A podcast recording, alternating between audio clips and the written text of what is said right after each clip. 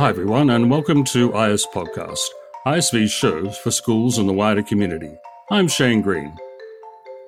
One of the biggest challenges schools face is integrating ever changing technology into the classroom and preparing students for an uncertain future.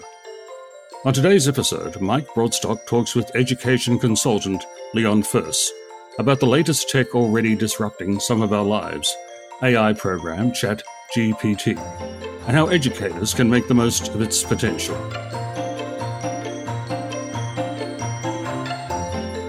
The artificial intelligence program ChatGPT has become a hot topic, especially in education circles. It can give a detailed textual response, one that looks like it was written by a person, to almost any question you might ask. It can even write you an essay. Some, in schools and even universities, are concerned that students might use the program to complete written assignments. Recently, the Victorian Education Department banned the use of ChatGPT in government schools while they undertake an assessment of the implications of the software. Independent schools are also working through the implications. So, what are the risks and what are the opportunities? I'm joined by Leon Furze, an education consultant who's currently undertaking his PhD on the implications of artificial intelligence on writing, instruction, and education. Leon, thanks for coming on IS podcast. Thanks for inviting me, Michael. That's usually the point in an article about ChatGPT where the author reveals that the intro you just listened to was actually written by an AI, but not in this case. yeah, this is becoming a bit of a classic trope now, isn't it? It is. So, for listeners who are out of the loop, what is ChatGPT? ChatGPT is an app really developed by OpenAI that sits on top of a large language model called GPT-3 or GPT-3.5. So the language model is actually the, the AI part. And a language model is a, a type of artificial intelligence, which is essentially a, an algorithm sitting on top of a lot of text based data. OpenAI's model contains a large chunk of the internet, things like Wikipedia and other publicly available texts. And they train this algorithm to read and respond to written prompts. ChatGPT then sits on top of that model and uh, puts the chat interface on there. So that's been further trained to respond like a chatbot. So, what's the writing like? How good is it? Look, the quality of, of the output really depends on the quality of the input. So there's a uh, there's an expression pretty common in computer science: mm-hmm. garbage in, garbage out, yep. and that certainly holds true for ChatGPT. If you craft a, a really well written, really succinct, um, really precise prompt, you can get some very high quality output. One teacher told me that her colleagues are terrified about the potential impact of ChatGPT. Should they be? Uh, probably terrified, no, but cautious, yes. So uh, there's no need to go charging into this. The technology is going to be around now for a long time and being a little bit cautious and a bit wary of the technology and its implications can be a good thing. So, you know, the phrase that I've been using with educators is being uh, creative but critical. A lot of the immediate concerns been around cheating and plagiarism, and that's that's understandable. I think more pertinent to education, though, is the risk that these technologies come into our classrooms unbidden and we kind of lose control of them. So I think that really the risk is that educators don't get involved enough in the process of bringing these technologies into the classroom and into education. In the era of Google, we've seen a move away from facts based learning, I suppose, towards an approach that's encouraging critical thinking. But with ChatGPT, we have a tool that not only gathers the information for you, but then makes your argument. It seems to me to be a move away from critical thinking. How can ChatGPT add to a child's education? Obviously it's it's important to note that um, ChatGPT is not the only AI, and that there will be other things very soon, like integration into Microsoft Bing search, um, integration directly into its browser, which is called Edge, um, integration into all the Office products. But I think that tools like ChatGPT and ChatGPT itself need to be seen as creativity tools rather than critical thinking tools at this stage. I think we can apply critical thinking to the output of the tools. So we can question the veracity and the, the accuracy and the bias in the output. But we can also use these tools for very creative brainstorming processes. And future integrations with search engines like Bing and Google are going to add maybe a layer of truth or a layer of accountability to be able to um, to bring those critical skills in For now, I think that ChatGPT is a great tool for creativity, ideas, brainstorming, but I wouldn't be using it as a critical tool. I would be critical of the tool, mm. Mm. but not using it as a, uh, a tool for encouraging critical thinking in itself. What sort of sources do they draw their response from? You mentioned Wikipedia, but how do I know when I ask ChatGPT a question that it's not going to some alt right website to get an answer? Yeah.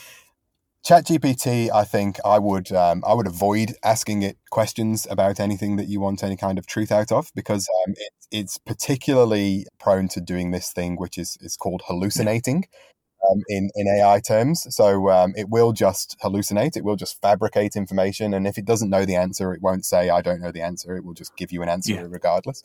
Um, and there's also no way of checking where that answer came from with these new technologies, so Bard from Google, Bing, or at the moment they're calling it New Bing, and also new platforms like You.com and Perplexity.ai, they actually provide a reference for where they got the information from. So they will say, you know, they will give you that chat GPT style answer, but they, they include footnotes often with a little link to where that answer came from.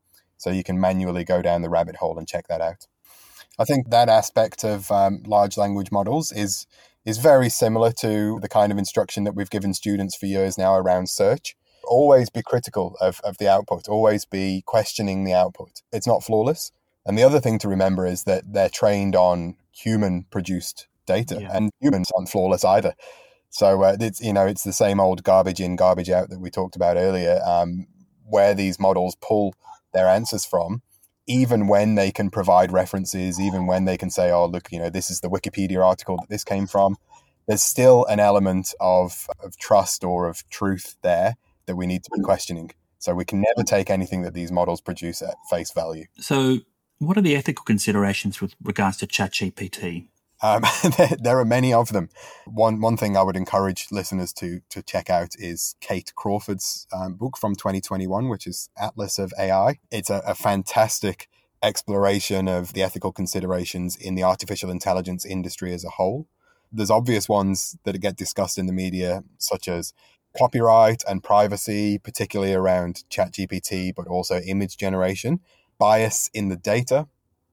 So, because of uh, the corpus of texts that these models are trained on. There's a lot of bias in there. There's a lot of bad stuff out there on the internet. Part of the training data mm, includes mm. Uh, information from Reddit, from Twitter. We've seen in recent years a Twitter bot created by Microsoft, which was responding incredibly racist and sexist remarks because of that training data.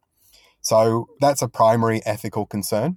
But then on top of that, we have environmental concerns. So, training a model like GPT uses about a thousand times the electricity consumption of one US household in a month.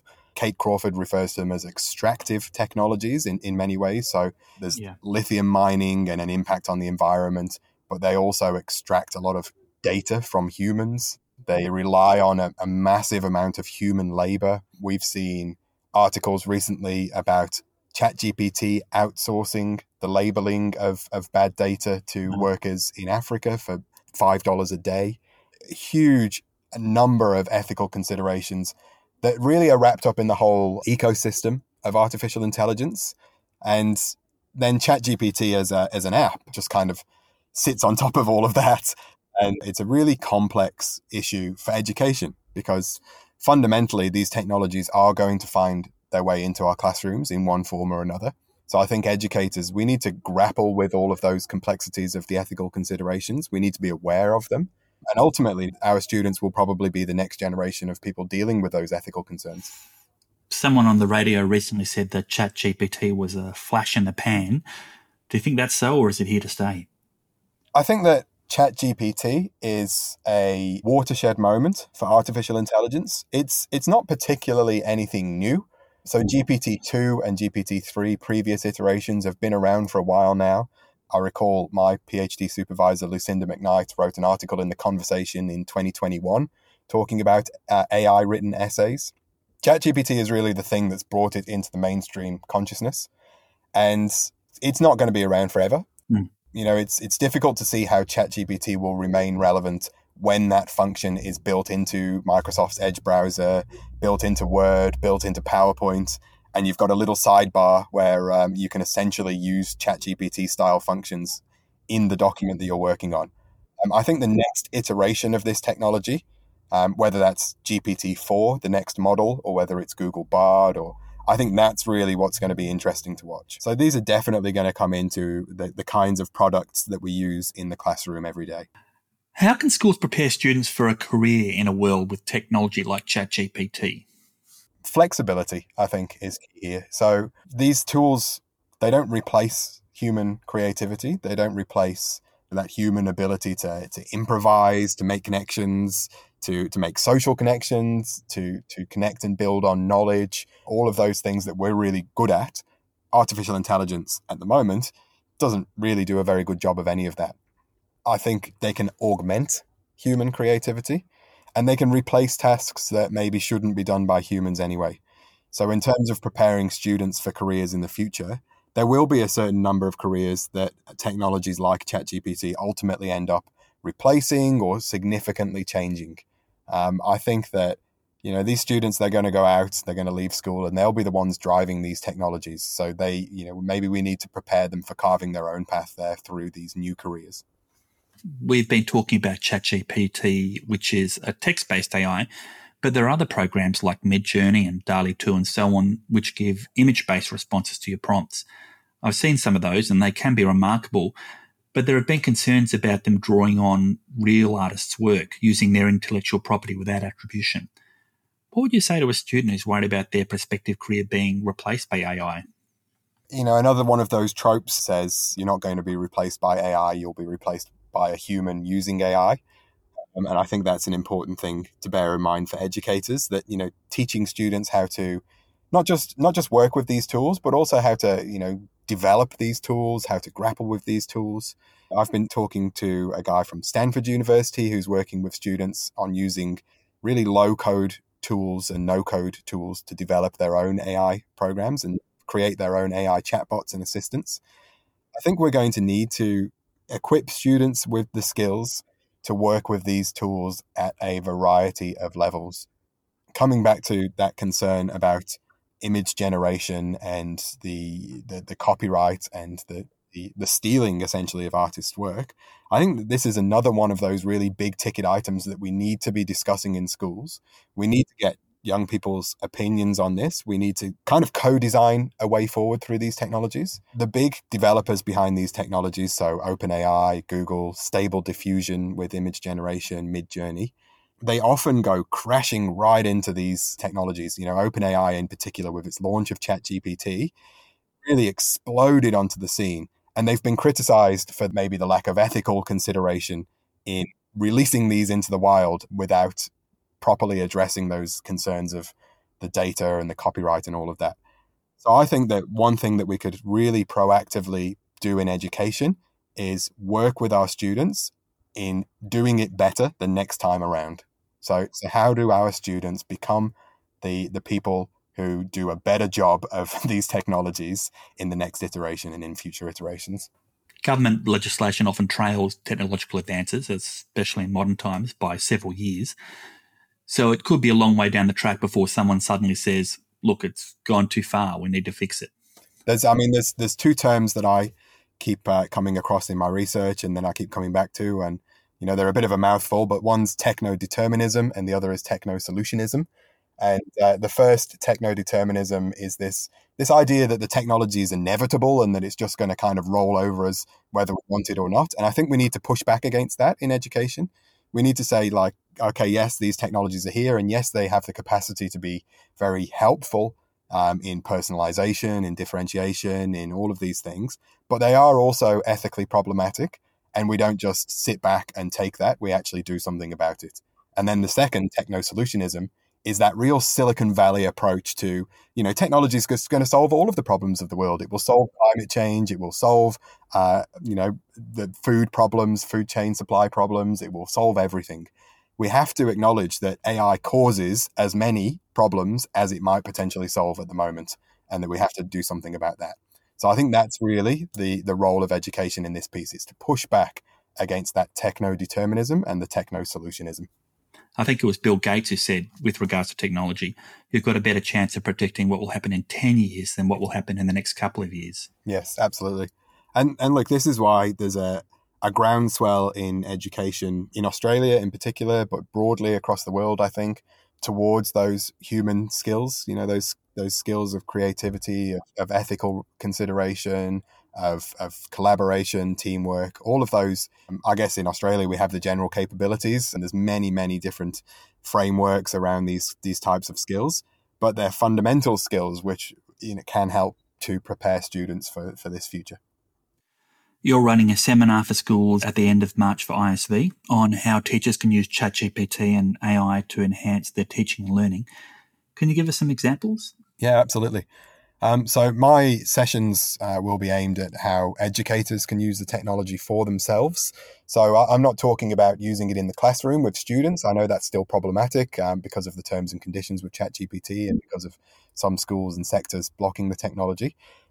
So I'm talking about teachers using it to reduce workload, automate certain administrative tasks, but also augment their creativity, their planning, their resource creation, and the ability to uh, to improvise during lessons.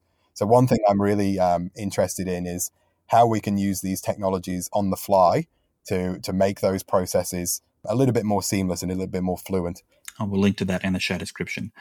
Thanks very much for joining us on IS Podcast, Leon. Uh, thanks again for inviting me. It's been a lot of fun talking about this. I could talk for days on this topic and I'm really looking forward to the uh, the ISV sessions.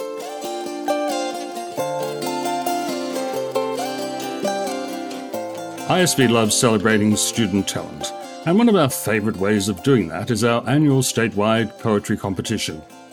We'll be launching this year's competition on Tuesday, the 21st of March, World Poetry Day. If there's a young poet in your life, please encourage them to take part. It's open to Victorian students of all ages in all schools We'll put a link in the description.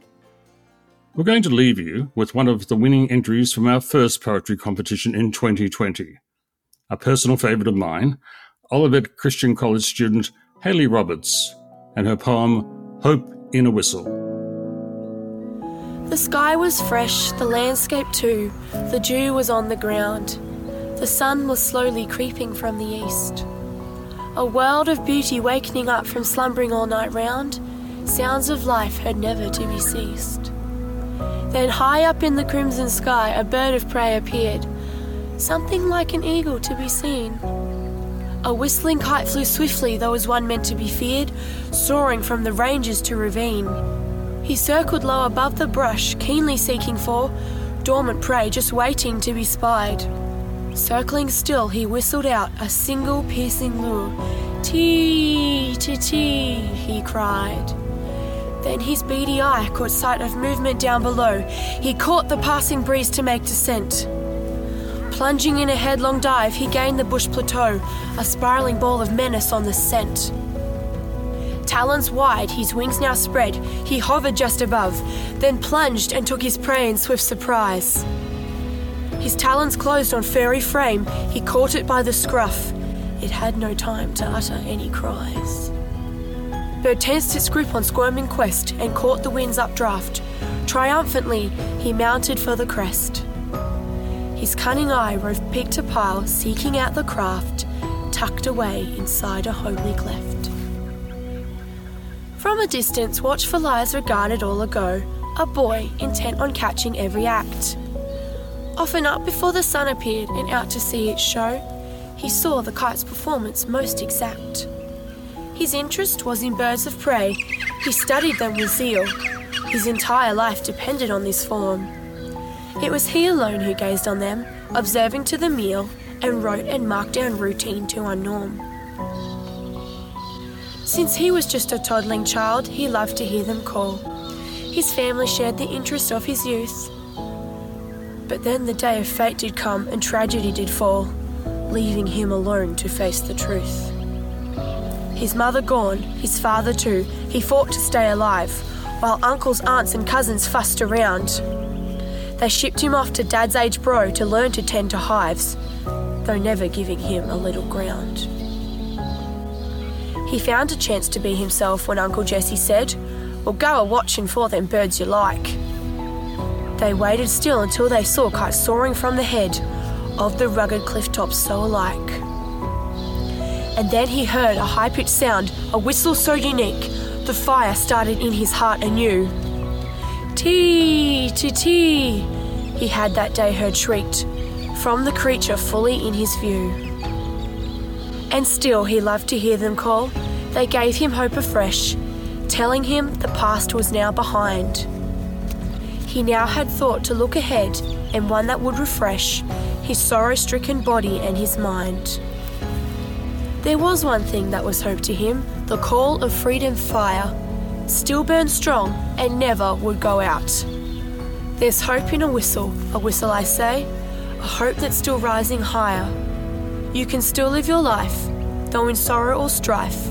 Just keep hope in your heart today. Thank you, everyone. IS Podcast is brought to you by Independent Schools Victoria. It's produced by Duncan McLean and presented by Shane Green, Michael Broadstock, and me, Natalie Mutafis. Our podcast theme was composed by Duncan. There are transcripts of our show with links to what we've discussed at podcast.iseducation.com.au. Please follow us wherever you get your favourite podcasts, and while you're there, we'd love it if you could rate and review the show so more people just like you can find us.